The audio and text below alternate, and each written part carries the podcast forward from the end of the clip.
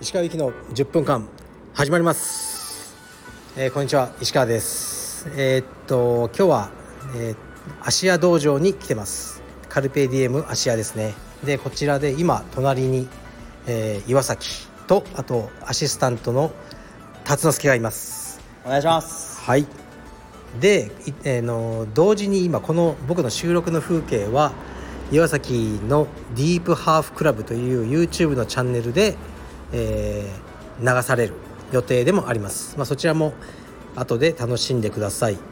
で今回は岩崎に対するあのレターをいっぱい、えー、と募ってたのでそちらをですね読んで岩崎に答えてもらおうと思うんですけどまあその前にあの岩崎こんにちは。こんにちは、ちょっとなんかない？最初に一言。えー、カルペディエム兼ディープハークラブの岩崎正弘です。いつもえっ、となんだろうな、まあ、石川祐希の10分間の、えーファンの皆様、えー今回はこちらに、えー僕がお邪魔させてもらうということになりました。どうかよろしくお願いします。はいじゃあ一応辰之助もう2秒で。あ陣内桐之助です。はいおし。はい。はいおし。実際切りますはいわかりました。じゃあレターに行きます。行きます。結構来てるからサクサクいきますね。はい。えーっと市川先生こんにちは。岩崎さんとのコラボ放送を楽しみにしています。以下岩崎さんへの質問です。YouTube で充実の技術解説動画をアップされていますがその動画内で辰之助さんが寄稿を繰り返していることについて岩崎さんはどうお考えなのでしょうか。視聴者の中にはその寄稿を面白いと受け取る方もいらっしゃるようですが個人的には真剣に技術解説に集中したいので余計な機構で岩崎さんの説明を中断させるようなことはしてほしくないと考えています。ご意見よろしくお願いします。はい。どうですか？奇妙な行いと書いて機構ですね。はい。そうですね。まあ多分その奇妙な行いをいやれって言い出したのは実は僕なんです。はい。いや発作何って。なんかもうそのなんだろうな辰之助がそのまんまぼーっと立ってても別に何も起きないしまあまあ。面白くもないんで、うん。だったらもうちょっとでもなんかこうお前ができることをやれよってうんうん。言言ったらああいう形になりました。はい、じゃあまあ岩崎としてはまあ認めてると。そうですね。なんかあれがもうディープハーフクラブのなんか、な中のそのコント兼技紹介みたいになってるんで、うん。なんかその形は崩したくないなっていうところはありますね、うん。そうね。俺もね最初見てて岩崎がいつかぶん殴るんじゃねえかと思って 超怖かったけどなんか結構楽しいなと思って見てるよたまに、うん、っありがとうございます。ありがとうございます。てことでまあ頑張って気候を続けてください。発作マグナ。スホッサホッサマグナ。発作マグナ困るよね結構ね対応にね、そうです。だから無視です、うん。無視がいいそうだね。無視してるよねずっとね。無視してます。分かった。次いきます。はい、えー奥様も柔術を始められて女性会員さんへの指導に変化はありましたか？また岩崎先生自体も何か変化はありましたか？うんでもまあ女性は別にその教えたのが初めてっていうわけではないんで、うんうん。やっぱりその女性の対応というかその女性の柔術の強くなり方って少し男性と違う入り口が少し違うなっていうのはやっぱ考えてたんですけれども、うん。その自分の,、まあその奥さんがその柔術をやり始めたっていうことに関しては、うん。まああの嬉しいうん。反面たまにちょっと複雑になったりも、はい、しますけれど、うん。でもなんか楽しくやってくれてるのであればそれが一番なんか僕も見てて幸せなんでまねあはい。えなんか全く柔術をやられるようなタイプに見えなかったけど。そうですね。なんか、ね。ある日ワームガードを教えたらうん急にはまりだしました。ねうん先週ぐらい練習してるっすあそうなんだ。ものすごい練習量週6とかっすよね。そうです。ひどい。週7とか。やばいね。アンドレ・ガバオの奥さんもさはあのもうもちろん有名な黒帯になっちゃったじゃん、はいはいはい。でもまだ柔術やってなかったの最初。日本に連れてきた時確か。いそうなんですか、うん。だからその当時を覚えてる。な可愛い彼女だなと思ってたら。もう今はねゴツゴツのすごい。腹筋が8つぐらいある女性ですよね。そうじゃあまあねそんな変化はないってことだね。そうですね。じゃあ次いきます。岩崎さんに質問です。昔ロン毛を後ろで結んでいたように思います。あの髪型は往年のヒクソン・グレイシー選手を意識されていたのでしょうか？いやなんかあのいつもこう長髪にしたくなるんですよ。であの、髪を結び結んでこう侍ヘアみたいにしたいんですけれども、結局ディープハーフ入った時に邪魔になってうん。やめちゃうんですよ、そうね。それを繰り返してるだけですね。なるほど。相手のね太ももに挟まっちゃったりするよね。そうですね。ディープハーフってこう結局こう股の中に潜り込んでいくじゃないですか、うん。あのちょんまげのせいで引っかかっうてん。くぐれなかったりするんですよ。じゃあ別にヒクソンをま真似たわけじゃないと。ないですね。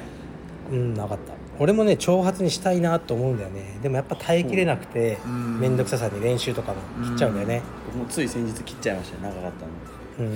うん、まあそれ聞いてないけどね。あうんちょっとちょっと ねえねえじゃない。じゃあ次いきます。次いきます。石川さんこんばんは。いつも楽しく聞かせていただいております。岩崎さんと石川さんに質問です。岩崎さんがディープハーフクラブの中で今までたか戦った中でハファ・メンデスが一番強いとおっしゃっていましたがカルペディエムの中でスタイルが似ていて強い選手はいらっしゃいますでしょうか？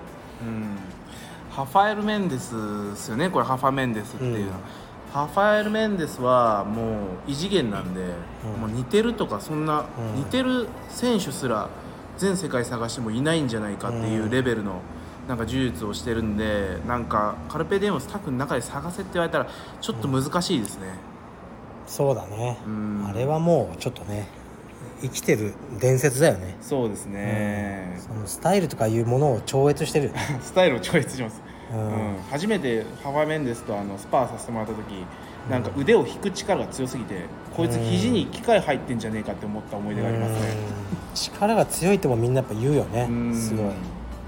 じゃあいないということですね。いないですね。えっとちょっと長めのやつが来ました、はいえっと石川さんが芦屋に行かれるということで、えーお二人に話をしていただきたいトピックがあります。岩崎さんがバルボーザ先生に黒帯をもらった話がぶっ飛んでいて大好きです。ブラジル修行数週間目で名伯楽のバルボーザ先生に黒帯を出すように交渉して見事条件をクリアした事実に驚愕しました。かっこ先生とスパーをして2回スイープするという条件。かっこ閉じ。それを頼むことも条件をクリアすることも常人にはできないことと思います。石川さんが出稽古数週間目の人から同じことを言われたらどう対応されますか？また石川さんも岩崎さんからぶっ飛んだことをされたことはありますか、えー何か面白いエピソードあればお話しください。よろしくお願いします。はい。やっぱこう質問が長いとなんかどこから答えていいのかわからなくなりますそう。だから、まあ、要はこのねブラジルの大先生に向かって、はい。茶帯の若造がは2回先生をスイープしたら黒帯くれと。いはい。で先生も「よし分かった」って言ってくれたんでしょ？はい。で実際にしてはい。約束通りもらったと。そうですね。どうなんだと。まあでもまあふざけてるよね。まあふざけてますね、はい、でもやっぱそのバルボーズ先生が寛大だったっていうのが一番大きいのと、僕がそう同じこと言われたら多分許してなかったっていうのはあると思うんですけど、うん。まあでもバルボーズ先生もなんか黒帯をいろんな人に出しすぎて、うん。僕い何年前5年ぶりぐらいにこう再会した時名前忘れられてましたよ、うん。まあそうかもな、うんもうあのレベルになっちゃうとね。うん。うん。まあそのまあ僕も含めて辰之助とかもそうだと思うけどはい。まあ、柔術家格闘家って若い頃後から考えたら本当無礼なことってしまくってくるきたと思うのね、うん。うん。で後から正解に正解というかチャラに結果でしていけばいいと思うからまあ今この岩崎がやったことはそのまあ良くないことだと思うよ。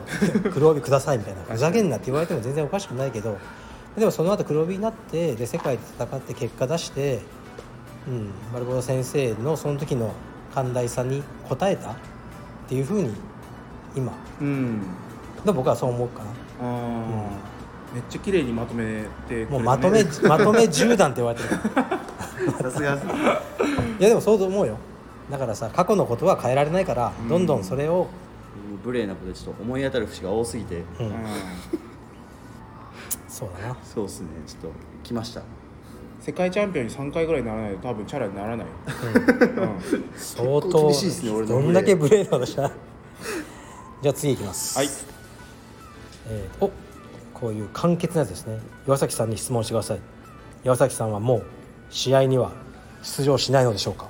ヨーロピアの時のような試合をまた見てみたいです多分試合あでもいつかまた試合したいなと思うんですけど今はあのしたくないですね、あのマスター2ぐらいでまたうん、こっそり復活しようかなって思ってます。うんっていうのも今あの僕がその現役に戻ってしまうとその今教えてる子たちにまた技を隠し出したりとか、うん。なんか自分が負けたくないっていう思いから、うん。その自分をなんだろううん。隠してしまいそうなうん。ことになるんで、今は弟子を育てたり会員さんにその自分の技術を還元することに100%うん。つぎ込みたいんで、まあ今はしないです。ううん。んやるときはマスター、そうですね。アダルトいけるでしょまだ。まあでもどうですどうでしょうかね。その時の自分の実力を見て。うん、はい。分かった。じゃあね出ないということはないってことだね。そうですね。じゃあ期待をみんな残しておきましょう。はい試合試合は出ますか？いやもう腕靭帯取れちゃったあーっす取れちゃった。あもう靭帯が、あのー落ち着いたらまた試合出ます。わかりました。楽しみにしてます。じゃあ行きます。どんどん。えっ、と石川先生こんにちは。今だからこそ笑って話すことができる岩崎先生に対してブチギレそうになったことはありますか？よろしくお願いします。うーん。ある。うん。あります。あるけどもなんかうん別にあるけどまあ別にここで言うようなことじゃないなうん。と思いますしなんだろうなさっきと同じですね。もう僕も含めていろんな無礼なことをしてくるんですよ。ででも僕はなんかうーんなんかそんなにこう一生許さねえみたいなふうには思ってないですけどね。でもまあ数々ありますよみんな。はいちょっとねここでは披露しないですけど、はい。はい。